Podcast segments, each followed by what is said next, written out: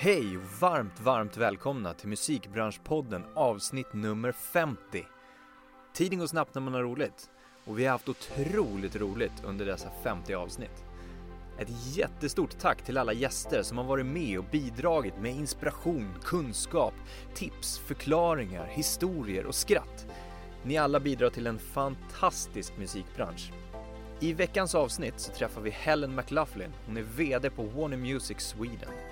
Helen blev redan som 26-åring VD för första gången på ett annat bolag när hon blev uppringd av Richard Branson för att etablera bolaget V2 i Sverige. Och vem passar inte då bättre att prata ledarskap med? Vi går in på en ledares egenskaper, utmaningar med att få med alla mot samma vision och även Helens egna erfarenheter. Häng med och inspireras av ett riktigt härligt snack. Helen, varmt välkommen till podden. Tack! Kul att ha dig här. Tack! Eller kul att få komma hit. Precis. Vi sitter ju på ert kontor här på Warner Stämmer. och eh, vi spelar faktiskt in avsnitt nummer 50 Wow! idag. Det är stort, Wow! eller hur? Gud. Verkligen. Det börjar ju närma sig sommar. Det gör jag. Eh, får du någonting ledigt? Ja, men jag tänkte det. Jag tänkte att jag skulle vara lite snäll mot mig själv. Och, ja, en vecka blir det ganska snart Ja. i Spanien. Och sen får jag se lite. Lite så play it by svenskt väder-öra, Ja. om du förstår. ja. Men du behöver inte anpassa för jobbets skull, eller? Ja, men vissa grejer kommer ske under sommaren som jag måste göra. Så det kommer nog vara lite fram och tillbaka. Stockholm, Skåne, lite Okej. så. Ja. Härligt. Skulle jag tro. Mm. Jag tänkte vi ska ju prata idag om lite om dig, din nya roll här på Warner. Mm. Eh, vi ska prata lite om vad du har gjort tidigare och framförallt ledarskap ska vi prata om. Eh, och hur vi kan hitta inspiration där Just det. och lite musikbransch. Mm. Roligt. Gött! Bra. Du, för du är ju VD på Warner Music, Sverige, precis. precis. Mm.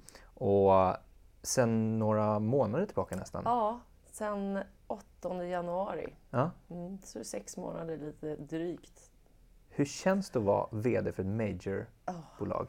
Det är, det är superroligt. Ja. Eh, väldigt utmanande. Det finns inte mycket tid att sitta och rulla tummarna. Det finns alltid saker att göra, såklart. Mm. Men eh, nej, spännande. Mm. Vad består dina dagar av? Om du beskriver lite grann sådär. Man har mycket möten såklart Ja. med sitt team och med externa parter och eh, eh, spenderar ju en hel del på sin dator och sin telefon. Ibland kan jag känna sen när man jobbar med musik att man måste liksom låta det gå någon dag innan man går tillbaks till det. Så det är mycket så här repetera. Typ en låt som man hör eller? Ja, eller liksom så här repetera. Om jag liksom har spenderat mycket tid med en sak på måndagen så kanske, okej nu låter det vara tills på torsdagen. Ja. Så det kan bli mycket så här att man repeterar det som man gjorde några dagar innan bara för att, okej, ja, nej men det funkar fortfarande eller det funkar inte alls nu. Ja, lite så. Ja. Så att jag, jag, ibland känner jag att jag är i någon slags här återkommande déjà vu-loop. Men det har liksom en förklaring. Ja, just det. Det är lite så jag funkar i alla fall. Det är så processen behöver se ut för att Ja, för mig ta i sig alla fall. framåt. För ja. mig i alla fall. Och sen så tycker jag lite... Det är lite som att lösa korsord. Ibland måste man liksom bara gå därifrån, komma Ja. tillbaka så ser man svaret. Precis. För det, att liksom leda ett bolag på den nivån som du ändå gör kräver ju mycket planering, strukturering, ordning och reda. Om man tänker efter liksom utifrån Ja, sett. det, det är väl... Helst ska det ju vara så. Ja, precis. Sen så vet jag inte hur mycket ordning och reda det blir egentligen. Har en... Men har du något system? Du beskrev ju lite ett system nu, Ja, att du det är väl- återkommer. Det är väl lite sådär ett system som man har. Och mycket så här, ja, men man för ner några liksom, anteckningar i min ständiga röda bok. Som jag tror folk inte fattar vad jag håller på med för jag går och liksom kladdar någonting där som ingen annan kan se. Liksom. Ja. sen, och sen så vet jag liksom, ja just det, men det står där, då kan jag gå tillbaks och stämma av. Liksom. Ja, just det. Ja, det, det är väl något slags system som jag har. Men eh, ja, Är det något sånt här erfarenhetssystem som du bara har byggt upp utan att egentligen tänka på det? Som jag funkar tror för dig? det faktiskt lite grann. Ja, Förr så fanns det någonting som hette Scion. ja, Det var ju liksom lite förlagarna för en smart telefon helt enkelt. Bara att man kunde inte prata i den. Men, men där liksom hade jag nog mycket information. Och, liksom, och när den liksom slutades tillverkas, jag vet inte vad som hände med det här företaget. Då var ju lite så här halvknäckt. Hur ska jag gå vidare ur det här? Mm. Nej, men sen kommer ju de här mobiltelefonerna så det är klart, utan den är man ju ganska körd. Liksom. För Ja. där, är ju, där har man ju liksom alla sina möten och grejer. Men med de här tankarna, egna Mm. funderingarna eller bara små, kan ju vara små ledord bara. Ja. Det blir röda boken. Okej. Är du en morgonmänniska eller kvällsmänniska? Alltså förut var jag bara kvällsmänniska. Ja. Nu, ja men sen, sen jag fick barn, det är ju tio år sedan, så blir man ju liksom en morgonmänniska vare sig man Vare sig vill, man vill, eller ja. inte. Och nu har det nog blivit det mer och mer. Jag, jag har blivit lite så här hooked på bikram-yoga. Mhm. Då har de ett pass halv sju på morgonen. Då måste man gå upp tidigt för, att, för de stänger liksom portarna kvart över sex. Mm. Är du inte där, eller 20 över, nej, men eh, någonting sånt. Men det kan gärna bli både och, att man är uppe tidigt och går och lägger sig sent. Och Ja. Det blir lite jobbigt i En längden. ond cirkel. Ja. Mm. Men jag tänker, hur planerar du då dagen? Har du någon sån där morgondagen att du tar det kvällen innan för att kunna koppla av på en sån grej att träna på morgonen? Ja, alltså, ja, om, det, om det behövs, Ja. det är klart. Då, då är det väl bra att vara liksom, hyfsat förberedd. Men väldigt, väldigt mycket är ju mer, jag tror, det, för mig handlar det så mycket, det är ju personlighetsspel vi är i, i mångt och mycket. Så det är ju, och det kan man ju inte riktigt förbereda sig på om man ska träffa nya människor. Nej. Alltså, det, man har ju ingen aning. Nej. Så egentligen, det beror ju lite på vad det är. Så Ja. man står och håller någon lång, något långt ja, föreläsning, då är det klart. Det kan ju vara bra att man har med sig den röda boken. Exakt. Precis så. Hinner du som eh, ledare eller VD ha en vardag också? Eller är det mycket, mycket fokus på jobb just nu? Det, det är klart att det är mycket fokus på jobb. Mm. Eh, men jag, jag har ju en familj eh, och det är klart, de kommer ju först. Mm. Även om de kanske inte själv känner så alla gånger. men det är klart, är det någonting där som behövs så får det gå först. Mm. Om du får berätta lite kort Mm. det du har gjort i musikbranschen, för du har gjort ganska mycket. Mm. Jag började i eh, skivaffär och det måste ha varit någon gång på 80-talet. Ja, ska vi chansa och säga 87, 80, ja där någonstans. Ja. 86, 87 kanske. Vilken skivaffär då? Den heter Skivakademin. Ja. På den här tiden så låg den på Hästskogången, eller Hästskogången heter det, under Plattan. Mm. Så det var inte där Megan låg. Eh, den kom senare. Men original, liksom, Stockholmsbutiken låg då eh, vid T-centralen. Och sen byggde de en ny affär i Sturegallerian, när Sturegallerian var liksom nyöppnad. Och då jobbade jag där sen efter det. Och då när jag hade kommit hem, jag var i Paris efter gymnasiet och då fick jag fast jobb där. Okej. Och så höll jag på att plugga och jobba samtidigt och sprang omkring ehm, som en illbatting verkligen. Ehm, och sen så 1991, 92 så började jag på Sony Mm. Music. Det var liksom första, Det var första liksom- business-sidan av det hela. Precis. Och jag, det var ju ganska så här, jag har tänkt på det flera år sedan, att jag egentligen liksom reflekterade inte så mycket över att det fanns en hel bransch bakom de här skivorna som kom ut. Nej. Som man stod och liksom, du vet, det var det bästa som fanns, att stå och liksom bläddra i vet, booklets och dra ut vinylerna och kolla vilket bolag det var. Och, Mm. men jag, jag funderade inte så mycket på det förrän egentligen när jag började. Jag förstod ju att jo, det finns ju folk som jobbar med det här, men inte riktigt hur det hängde ihop. Nej. Så, att, eh, ja, så 91 så började jag som eh, produktchef för eh, utländskt framför allt. Och du gick in som chef på en gång. Ja, produktchef. Ja. Ja, alltså, ja. Jag var Det är ju inte jättevanligt nu Nej, det kanske egentligen. Inte, det kanske inte är. Jag har inte funderat så mycket över det. Jag tror jag hade ju en ganska bred här, koll på själva jag menar, artisterna och Mm. man visste liksom ja, med vilka bolag de tillhörde, vilka genrer som tillhörde, vilka som höll ihop och lite sånt. Men, men inte... Det är klart, jag hade egentligen ingen aning om vad jobbet... Så här, jag förstod ju att vi, det, det går ut på att maximera nu, att trycka ut så många som möjligt utav den här Ja. exemplar. Liksom. Eh, men eh, ja, det var ju en helt annan tid. Mm. Det är svårt att jämföra. Mm. Men då började du där. Jag började där. Ja.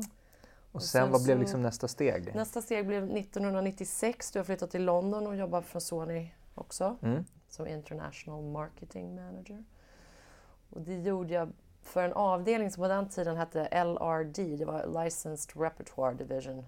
De jobbade primärt med independentbolag som hade sin egen setup i England och så gjorde de, tog de världsrättigheterna utanför. Mm.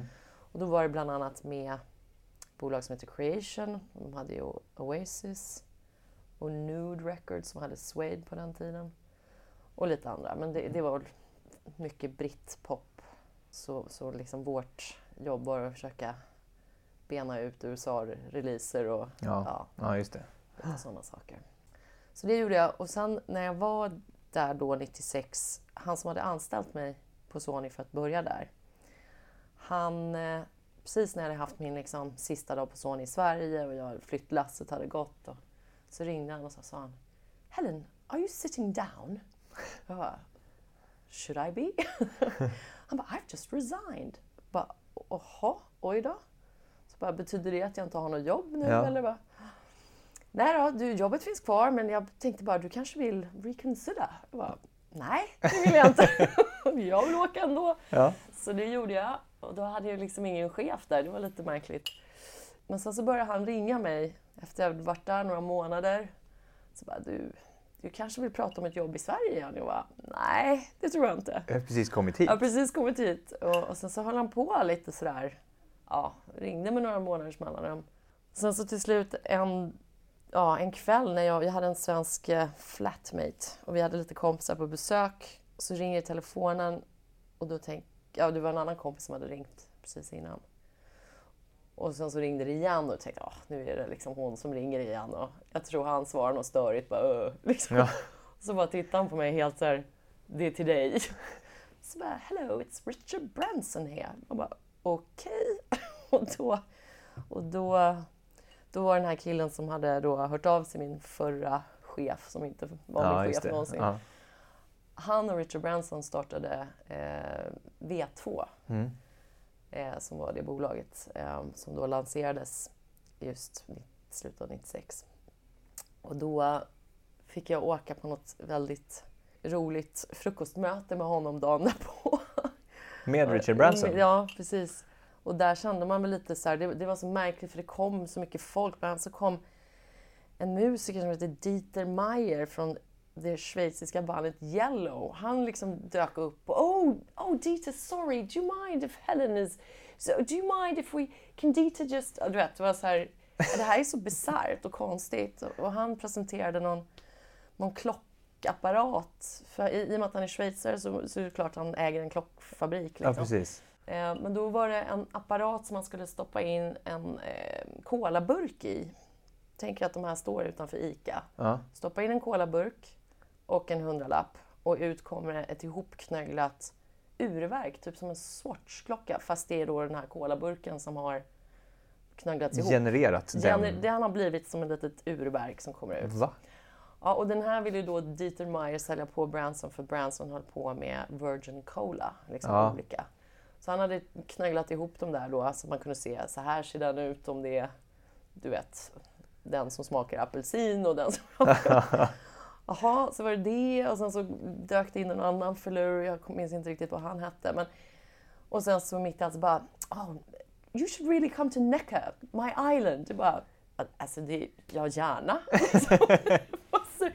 Och det bara kändes som en gud, ja, för då var det just att ta det här jobbet, att åka hem till Sverige och, och starta V2. Ja.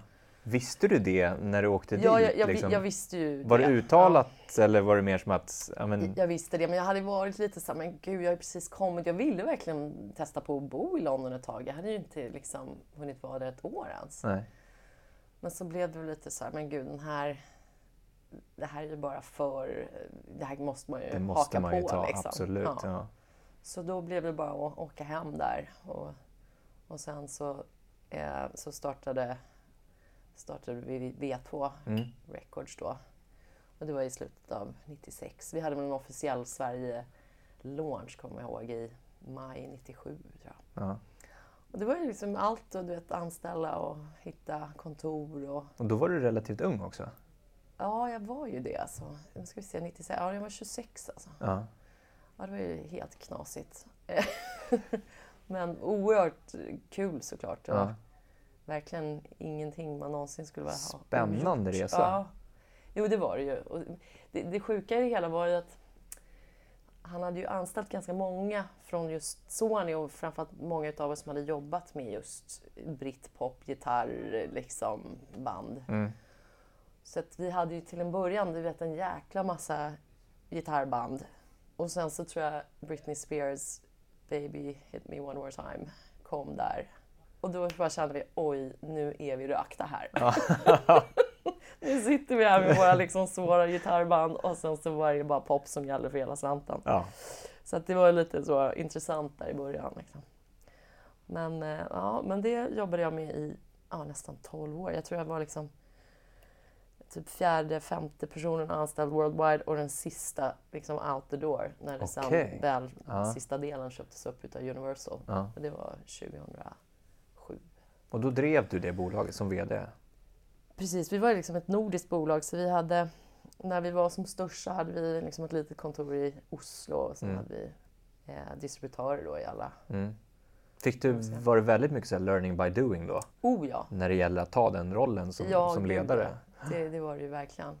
Så vi var ju små, så det är klart, vi var ju en ganska platt... Liksom var ju inte jättehierarkisk miljö direkt. Nej men ändå, Men, få eh, med alla på liksom samma vision och så vidare. Ja, men det är klart. Ja. Det är klart. Och det är ju lite så med musik, alltså alla kan inte ha samma vision jämt och ständigt kring Nej. just musik. Så det är ju väldigt subjektivt och personligt. Men det är klart att alla kan ju sträva efter samma mål i vad, vad det är vi ska försöka utföra i alla fall. Mm, mm, Men det är intressant det där, för ibland talar man ju lite olika språk. mm, verkligen. Även fast man, det är svenska. Och sen då? Sen har Ja. du varit tillbaka på Warner? Ja, Nej, du har varit på nej, Universal då- först. Ja, precis. Jag, då, då hamnade jag på Universal då. Eftersom de och med- köpte. Ja, exakt. Och där var jag en liten stund. Eh, jag blev mamma där i den svängen. Och sen så startade jag ett management, eh, det måste ha varit 2008 tror jag. Mm. Och eh, jobbade med några artister. Och framförallt Those Dancing Days som var ett eh, indiepopband som låg mig varmt om hjärtat som jag hade jobbat med på, på V2. Mm. Som jag jobbar ganska mycket med. Och så gjorde jag lite konsultjobb åt lite olika. Jag jobbade ju bland annat kvar med alla de V2-akter som kom med köpet. Liksom, Ja, ja, ja. De svenska Mm. på, som var kvar på Universal. Och sen så bestämde sig sångerskan i det här bandet, Those Dancing Days, eh, för att hoppa av. Det var väl precis i ett läge där det var lite så här, men nu har vi lite turnéer på gång, nu lite grejer, nu... Ja. Så det var inte Och bra då, läge att då, hoppa då av? Var det, då kändes det lite så här, mm, aj då, vad Ja. gör vi nu liksom? Och precis i den svängen så hade jag faktiskt fått, hade fått ett samtal eh, härifrån. Jag hade fått ett samtal från EMI som fortfarande fanns. Och sen eh, ringde Mark Dennis mig då Mm. som eh, hade precis blivit nytillträdd VD på Sony. Och dels i och med att man, man visste ju att det, det var någonting i görningen mellan EMI och Warner. Man Mm. visste ju inte riktigt hur, hur det där skulle se ut. Ehm, och sen så i och med att jag dels kände Mark, um, jag hade hunnit jobba li- liksom lite kort, väldigt kort på Universal, men jag hade träffat honom några år tidigare också. Eh, och så kändes det lite som att komma hem liksom, till Mm. Sony, för jag hade ju varit där tidigare. Så det kändes rätt i tiden då. Så det var 2011. Och sen så då när Jonas ringde mig igen här eh, i ja, slutet av förra året så det var, det var, liksom, det var inget lätt beslut. Eh, så, Att lämna jag, Sony. verkligen, ja, jag trivs jätte, jättebra. Jag gillar verkligen att jobba med Mark Mm. eh, och hela gänget där borta. Men eh, jag kände väl också det att herregud, är jag dum i huvudet om jag inte gör det här? Jag vill ju inte liksom vakna upp en morgon här om något år och bara, vad tänkte du med människa? Så det är klart. Eh, och jag har ju verkligen inte ångrat en sekund Nej. det. Men, eh, men eh, ja. Var det lite samma beslut som när Richard Branson ringde? Att, liksom, att ändå ta chansen att ja, men det är väl klart jag måste... Ja, det, det kanske det var på ett sätt. Sen så var jag ju en helt annan människa nu Mm. än vad jag var då. Mm. Ehm, men eh, ja, det, det, det är klart. Men, och sen så är det ju såklart att man så går igenom en sån här period utav self-doubt och bara men gud jag kommer inte klara av det här och oj oj oj, oj Mm, du vet mm. allt det där. Det är Alla- då man vet att man har tagit rätt beslut. är det så? Jajamän. Ja, okej. ja, Jag pratat med så då många som har samma där. Att det ska kännas lite så här, vad fan har jag gjort nu? Mm, mm. Då Det kan det verkligen växa. Växla ut. Ja. Ja. Ja. man hoppas, man hoppas ju det. Nej, men det är jättespännande och väldigt bra gäng här. Det är en otroligt fin sammanhållning. Mm. Har, för du har ju jobbat som VD nu då på lite olika bolag. Och, eller lett bolag på så sätt och haft den rollen. Har du alltid, även innan de rollerna, velat ha stort ansvar? Nej, det tror jag inte. Inte? Nej, det är alltså... Jag vet inte så, sådär så att man har gått och funderat över det och haft det som något livsmål. Nej. Det tror jag inte. Inte heller att du har gillat att leda andra i team eller i skolan eller i arbete på något sätt? Nej, alltså det beror lite på. Vissa saker kanske man har varit Ja. lite mer så här högljudd i. Nej, men liksom ha ansvar för andra människor är ju egentligen hemskt. Tycker du Det är det? ju jätteläskigt. Egentligen. Fast det är också väldigt givande när det fungerar. Ja. Du Men menar det- läskigt på så sätt att det kan gå fel och Ja, att det det är drabbar klart. så pass många? Ja, det är klart. Och inte bara dig som individ? Nej, det är klart. Mm. Alltså, visst är det så.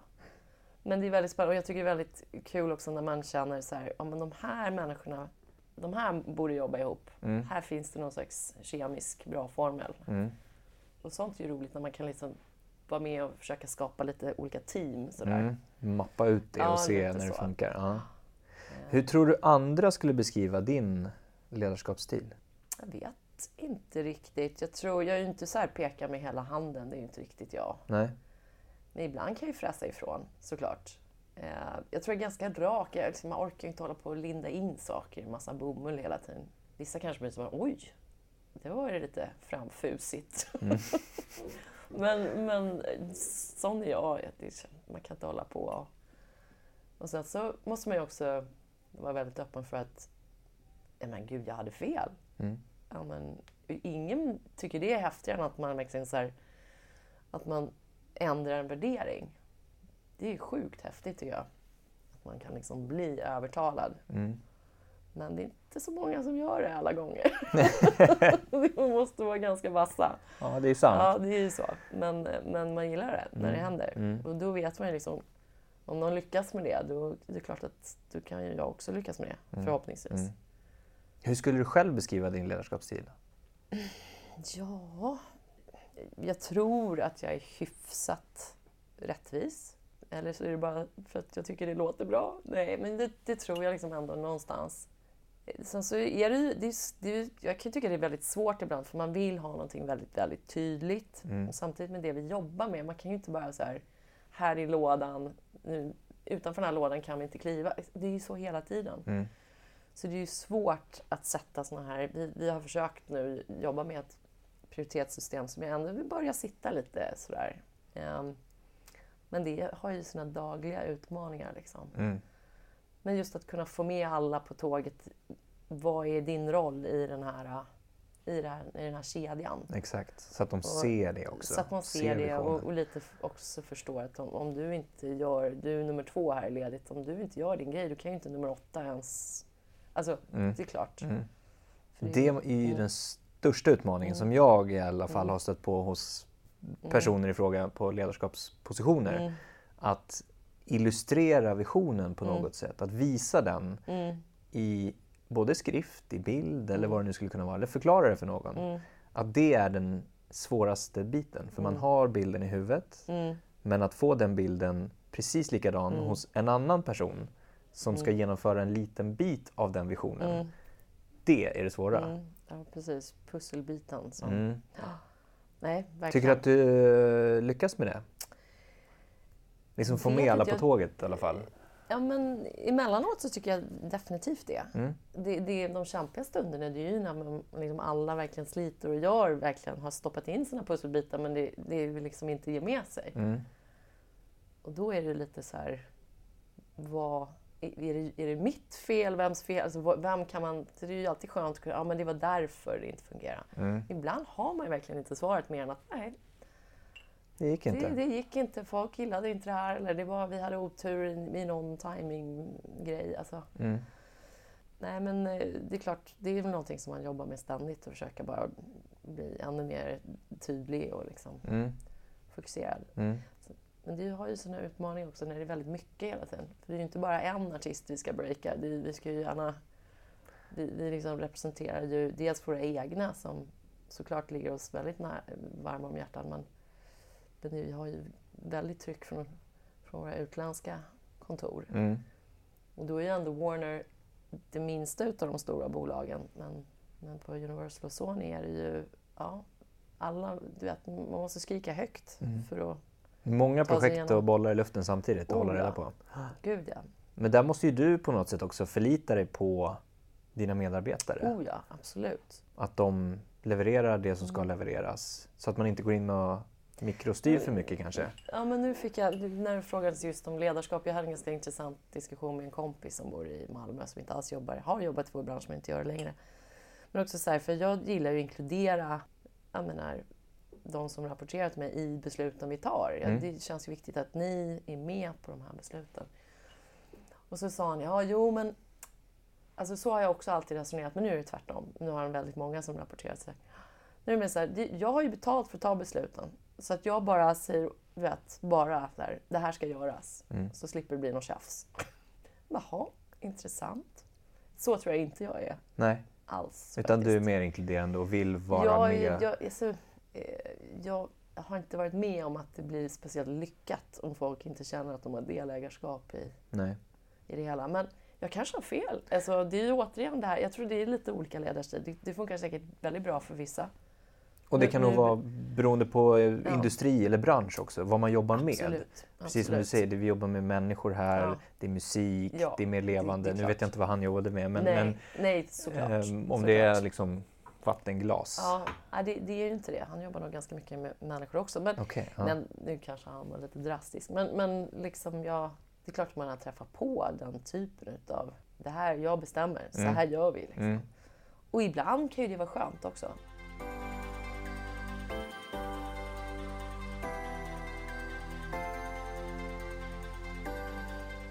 Tar du inspiration från några specifika andra personer eller ledare?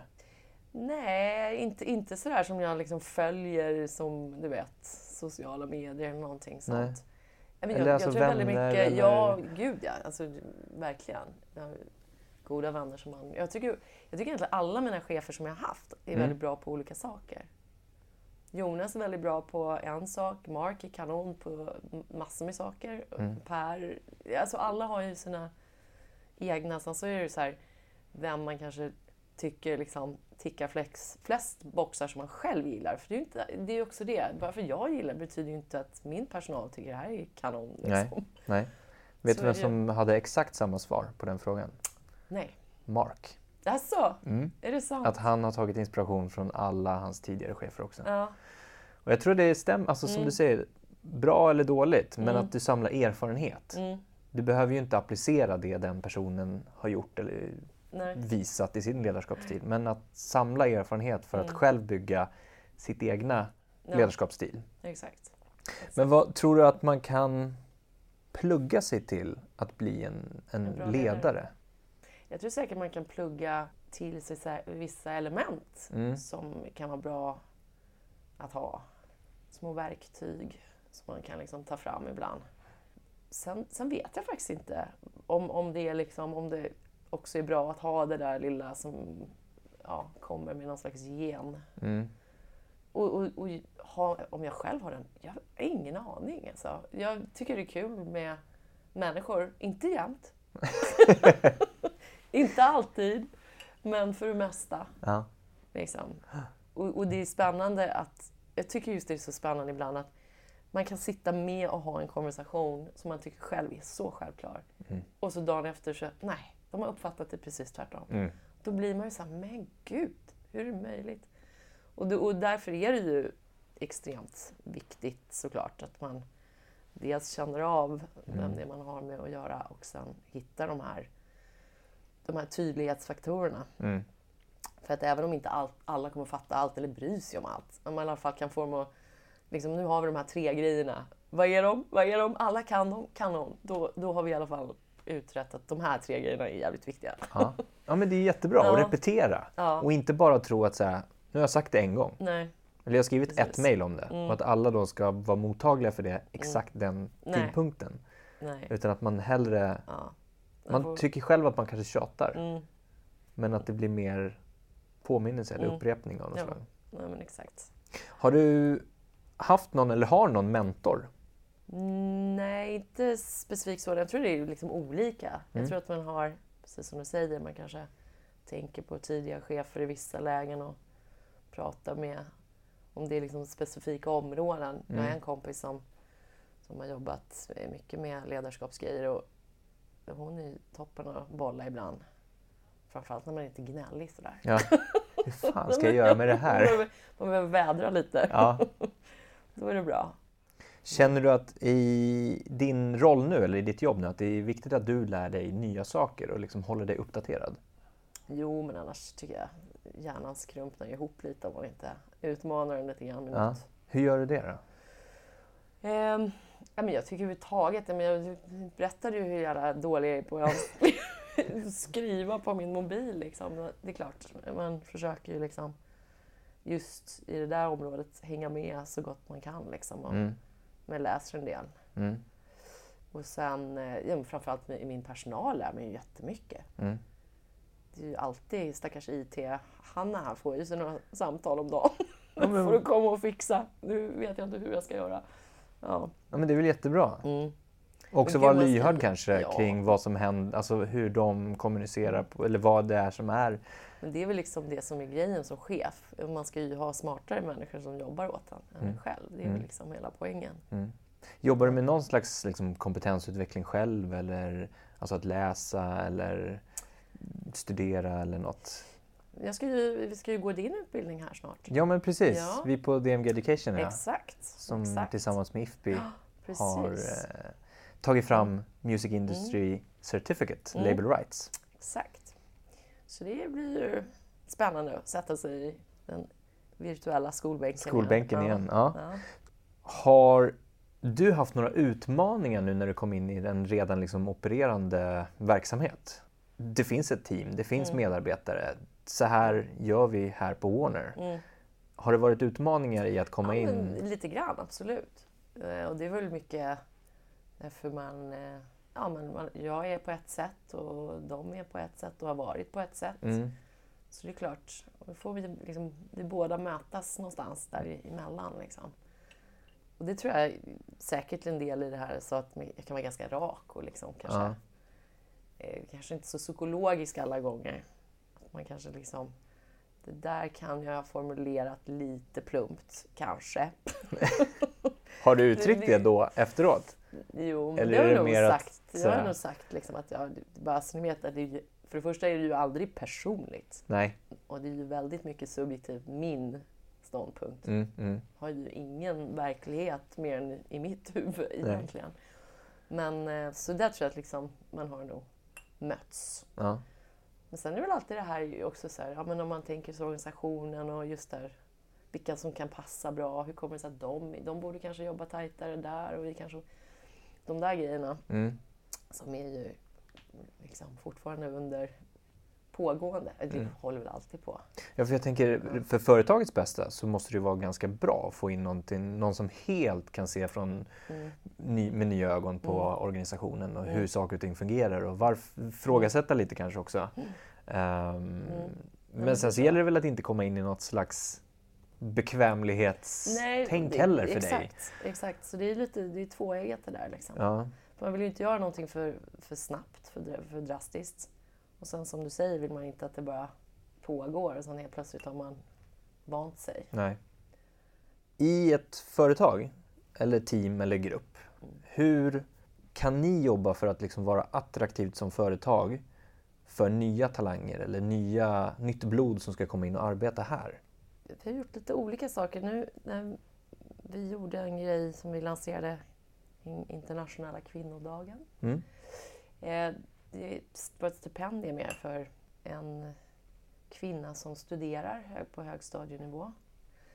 Eh, sen är det väl lite så här hålla sig i station med kanske vissa skolor och ta lite temperaturen liksom med, ja, med rektorer och lärare där, vilka känns som kan sticka ut lite grann. Sen även Nej, men man måste ju alltid bredda sin rekryteringsbas på något sätt. Mm. Så att man inte liksom alltid är och gräver i samma lilla del av... Nej, precis. Ja. Men äh, finns det också sätt att ni, ni kan jobba med um, jag tänker mig så här, kulturen här på företaget för att man utifrån sett ska känna wow, där skulle jag vilja jobba? Ja, det, det är klart, det vill man ju absolut förmedla den känslan. Sen så om man har liksom tagit fram någon specifik grej, att det är den grejen vi ska trycka på allra ja. mest, det vet jag inte riktigt om vi har gjort eh, så. Men jag tror, så här, det fick ju jag höra en del om innan jag började. Att liksom, det är väldigt, stämningen är väldigt god och det är väldigt så här, teamkänsla. Och, så det på något sätt tror jag den, den finns lite grann. Mm. Vilket är ju härligt. Mm. Eh, men, men just för att få liksom riktig spetskompetens i vissa områden, då är det klart, då, då konkurrerar vi ju alla om... Och, och jag menar, vi är, det är lite mindre företaget så att om man då kanske gillar mer den lite team, vi mot de stora känslan. Mm, så, mm. Då ska man välja Warner Då ska man välja Warner. Ja. och inte bara, inte bara det. Jag tror också det som har slagit mig mycket med Warner som jag tycker är otroligt bra det är just att när man väl har liksom satt sina prioriteter att man liksom inte släpper dem. Mm. Det, det, är liksom, det nöts och det blöts och det är liksom, menar, till exempel den här brittiska artisten Dua Lipa. Jag, liksom, jag har svårt att se att en artist på de andra bolagen skulle få riktigt samma... De, de, de verkligen så här, gav inte upp förrän det bara, där satt den. Liksom. Mm. Kämpa in det. Ja, men, och, och hon är ju fantastiskt begåvad så det var ju inte men det tog tid. Alltså det var ingen självklar... Folk liksom tänker bara på vissa låtar men de jobbade med ganska många innan som inte riktigt fick det där. Liksom. Mm, mm. Känner du att branschen har tagit sig lite mer åt det hållet än att... Ja, men om man tittar ganska långt tillbaka så var det ju att man satsade på en artist eller ett band och kanske bandet slog förrän platta nummer två, tre mm, till och med. Mm. Guns N' Roses till exempel. Ja, ja. Um, men sen att det har blivit mer hitbaserat. Men sen att vi är tillbaka någonstans så att man tittar lite mer långsiktigt och mer kämpar in det som du nämnde nu. Ja, vi, vi gillar ju att säga det om inte annat. Så är det ju. Sen är det ju, det är ju, det är ju fruktansvärt svårt med en streamingvärld. Mm. Jag menar, alla vill ju vara långsiktiga. Mm. Sen är ju frågan hur, hur, hur hårt kan man satsa om man ska göra det i fem skivor? Det är klart att det, det, går ju inte att bara bränna av alla storkanoner i fyra skivor om man inte liksom får tillbaka något. Nej. Den är svår mm. att motivera för sin ledningsgrupp. Ja, verkligen.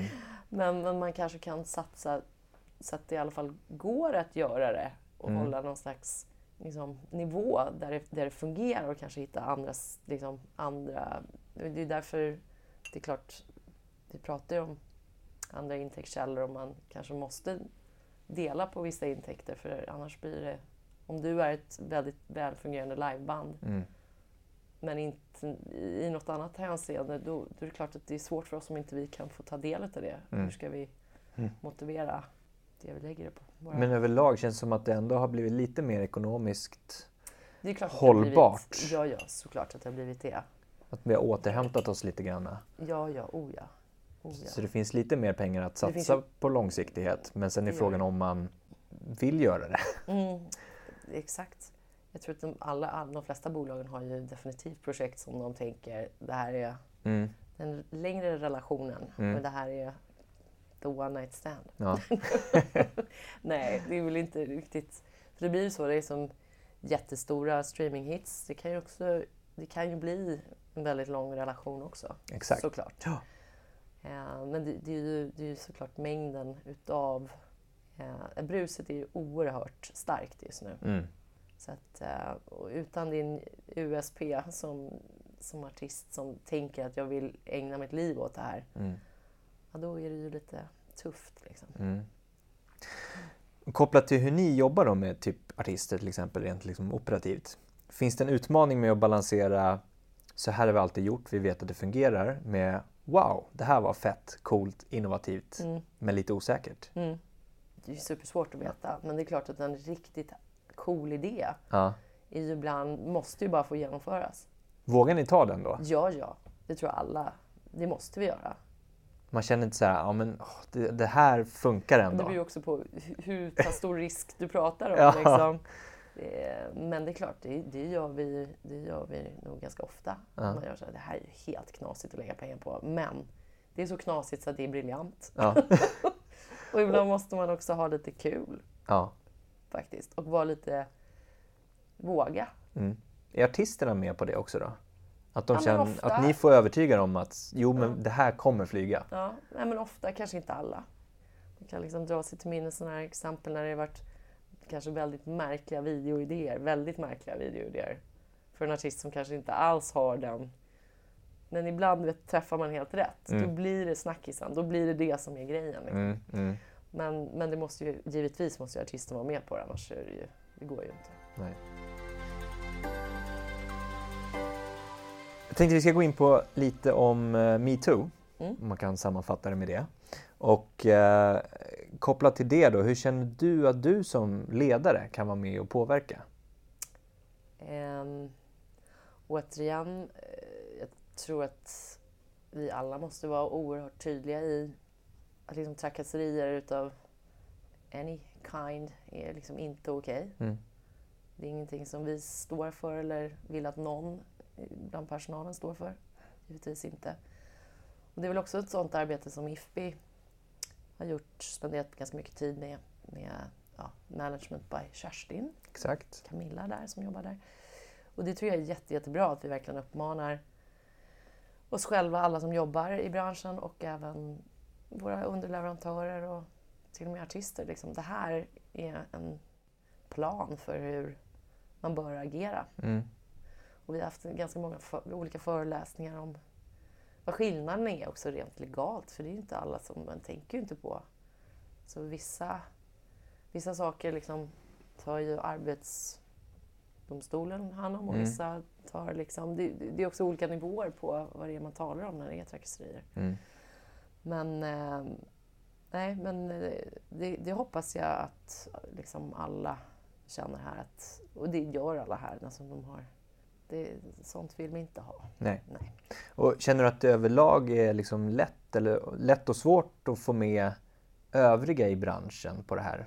Eh, jag tänker rent ledarskapspositionsmässigt, att kan man på något sätt samla nu har ju IFPI gått in och gjort en Mm. sån insats tillsammans med det. Men kan man göra någonting ännu mer ehm, för att gå ihop och visa på något sätt? Ja, det kan man ju säkert göra. Jag vet inte exakt vad, vad det skulle vara. Nej, Ehm, ja, det, du vet, man kanske skulle kunna göra någon gala eller någonting. Men det är samtidigt också så jag tror att jag tror, ganska många också, det har ju varit en, en sak som har liksom följt med ett tag nu. Jag tror också många är ganska så här, man blir liksom lite mätt också för det är så tungt. mm. Eh, och med det sagt så är det ju fortfarande liksom, det är klart att det är sjukt allvarligt och viktigt. Men eh, jag får också en viss känsla av att folk också så här, nu, nu, nu vill vi lite gå vidare också. Nu vill vi liksom blicka framåt och, och jobba med positiva saker. Mm. Så, eh, men det är klart, eh, det måste ju ständigt finnas på en dagordning. Mm. Men det känns som att om, om du tittar på övriga bransch, att det ändå finns den viljan på något sätt? Ja, men det tror jag i alla fall hos oss som vill anlita ja, vem, vem som helst egentligen. Mm. Så det är klart. Sen är det ju det är oerhört problematiskt för att det, det blir ju mycket... Du säger, han säger, vem säger vad? Ja, du vet ju. Det är inga lätta saker. Nej. Men jag tror liksom gemensamt kan man ju självklart i alla fall... Det ska ju finnas en trygghet i att ja men jag tycker inte, jag upplevde inte att det här var okej. Mm. Även om du inte, om du, det inte var din mening, ja men då vet vi det. Bra, om du då inte kan sluta bete dig på det här sättet, ja då, då kanske det är så tyvärr att vi måste gå skilda vägar. Har du själv upplevt motstånd i din karriär för att du är kvinna? Är motstånd tror jag inte. Nej. Nej, det kan jag inte påstå. Jag tänker beslutsfattningar eller sådär, inte det heller? Nej, alltså det är klart att jag tror liksom när jag var en, då, så pass ung som jag var, Mm. då kan det ha varit mer att du är inte så jävla gammal alltså. Det är klart, även om man tyckte att man själv var så sjukt erfaren så, så var man ju en bebis. Det får Ja. man ju liksom, så var det ju. Om vi går vidare och och pratar lite om branschen Mm. överlag så tänkte jag så här bara, vad tycker du är hetast i branschen just nu? Det kan vara en artist, det kan vara ett företag, det kan vara teknik, Oj. det kan vara eh, vad som helst. Eh, ja du, ja, jag, jag sitter ju direkt och tänker på några bannan här men det kan jag inte säga för det skulle ju avslöja någonting som jag kanske inte riktigt vill avslöja just nu. Jaså? så, så den får vi lämna åt sidan. Ehm, ja, alltså det är klart just nu i och med att vi talar, vad är det, den 13 idag va? 13 juni. Ja. Det är klart att om vi säger så här, det som har, det har talats väldigt mycket om, om inte här internt och det är klart, det, det händer ju lite saker i, Sverige nu, eh, dels nästa vecka, Youtube lanserar. Precis. Sen så är det ju liksom, radion kommer ju förändras ganska hårt här 1 augusti. Det blir ju flera nationella kommersiella nätverk. Eh, även om jag tror flera tänker, ja men de, kommer inte, de hjälper ju inte till att breaka musik på det sättet som de gjorde en gång i tiden. Nej, men det kommer ju ändå det kommer innebära en förändring för oss. Sen exakt vad den ligger i, det får vi ju se. Mm. Men det är ändå, det är ändå spännande. Ehm, och sen är det klart att alla diskuterar väldigt hårt eh, liksom kring Spotify och deras makt i just Sverige. Mm. Det, vi har ju, det är lite svårt när man liksom... Det har vi pratat väldigt mycket om. Vi måste kunna liksom, ta fram några projekt där vi gör en plan där vi liksom tar bort Spotify. För vad händer om vi inte får den support som vi anser att vi borde få? Ja. Och, och det är ju väldigt, det är väldigt tufft om man då liksom tar bort 90 procent av intäkterna, eller potentiella intäkterna. Och så bara, jaha. Verkligen. Och Men- förlita sig för mycket på en och samma källa. Ja, alltså till syvende och sist så måste vi också kunna lite, och det, man kan ju inte göra med allt, men man måste ju också så här, men nu gör vi en plan och, och nu gör vi det här, det vi säger att vi det gör vi nu. Nu är vi så pass, liksom, vi tar den här risken för att verkligen försöka. För vi måste ju, vi måste ju hitta lite fler sätt. Mm. Det, det går ju liksom inte annars. Och det är en jätteutmaning. Ja. Eh, om det är den hetaste, ja. Ja, det var on top Mm. of mind som du hade i Ja. alla fall. Ja, Youtube, var- streaming, radio. Det, det, ja, Precis. Ja, och så, så Absolut. några artister där som jag inte kommer att prata om. just det. Men det kanske vi får reda på framöver. Kanske. Kanske. Ja. Ser du ljust på dina framtida medarbetare? Alltså det vill säga det nya blodet som kommer komma in i branschen. Ja, men det gör jag. Ehm, Det är ju, det är spännande för oss för att det, det, nu är det verkligen ett helt nytt skrå. Mm. Så att, eh, och jag tror framförallt det är spännande för de kommer kunna lära oss, något äldre då, en massa saker. Mm. Vad blir det Mm. viktigt för dem att tänka på? Jag tror att man måste ju liksom vara lyhörd för andras liksom, åsikter. Mm. Så är det ju. Mm. Ehm, man måste... Nej men att det är ju någonstans, vi, vi konkurrerar ju om liksom 24 timmar om dygnet liksom allihopa. Och det är ju sånt, det är så oerhört mycket information där ute. Så det är klart, den som kan liksom hitta de här sätten att kanalisera informationen på det absolut bästa, liksom, lättmottagliga sättet, det är väl de som kommer vinna. Mm. Och eh, om det är liksom ett helt nytt språk som vissa kommer lära sig eller om det är, om det är bara att nej, bara göra, göra det bästa. Liksom. Göra, Använd de bästa liksom, kring allt du gör. Så, så kommer det slå. Eh, Det, det är supersvårt. Det är ju ingen som har svar på den frågan. Nej. Men ehm, det är klart. Eh, man, jag tror att väldigt många liksom, som har vuxit upp i, i den här världen, nu pekar jag på din mobil, de, de, de, har ju liksom färdigheter och liksom insikter som jag aldrig kommer lära mig. Och tyvärr inte jätteintresserad kanske alla gånger, men, men så är det ju. Man får ju säkert något sjätte sinne som, som bildas. Ja. Mm. Om man säger så här då. Eh, enligt dig, vad är den viktigaste egenskapen för en person som vill börja jobba på ett musikbolag till exempel? Eh, men man måste ha passion, lite spring i benen. Eh, vara lite vågad, liksom inte, räds inte för att liksom försöka ta möten med dem. Jag vill bara köra på liksom. Mm. Eh, tror det är jättebra erfarenhet eh, liksom försöka driva något lite, någon liten egen låda för att lära sig liksom hur det hänger ihop. Mm. Sen är det klart att den typen av kompetens som vi alla söker nu, det är ju mycket...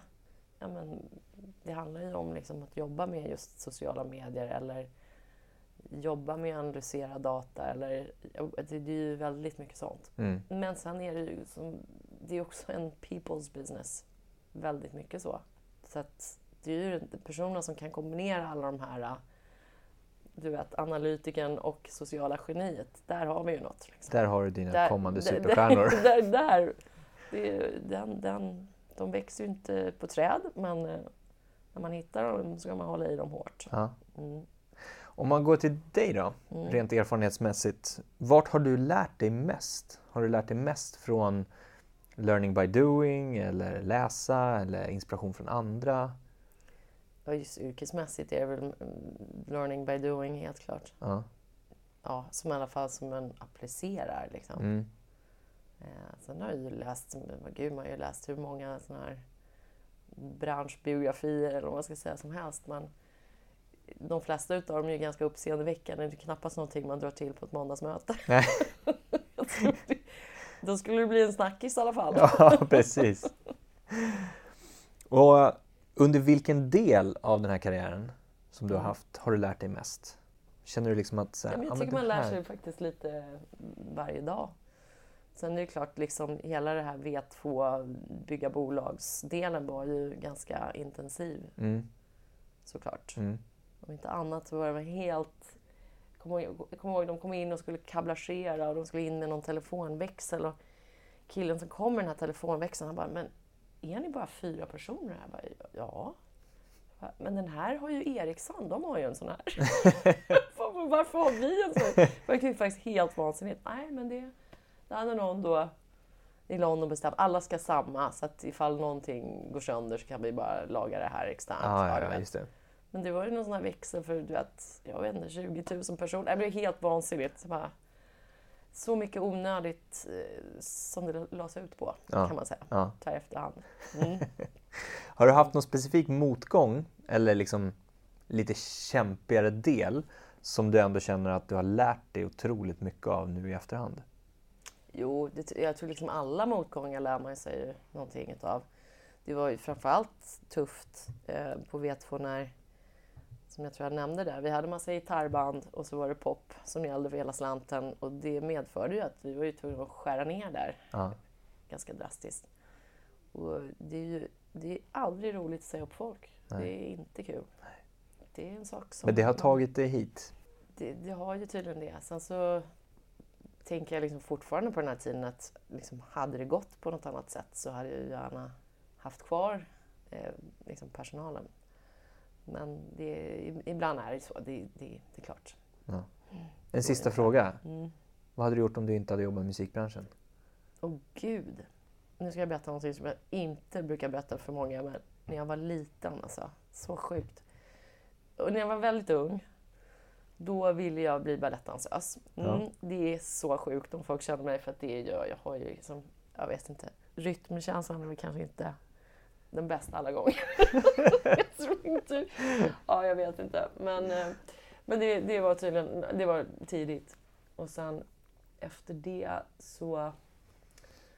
Nej, vet du. Alltså, på, på riktigt så är det så här. Jag, jag la alla mina pengar på att köpa skivor. Ja.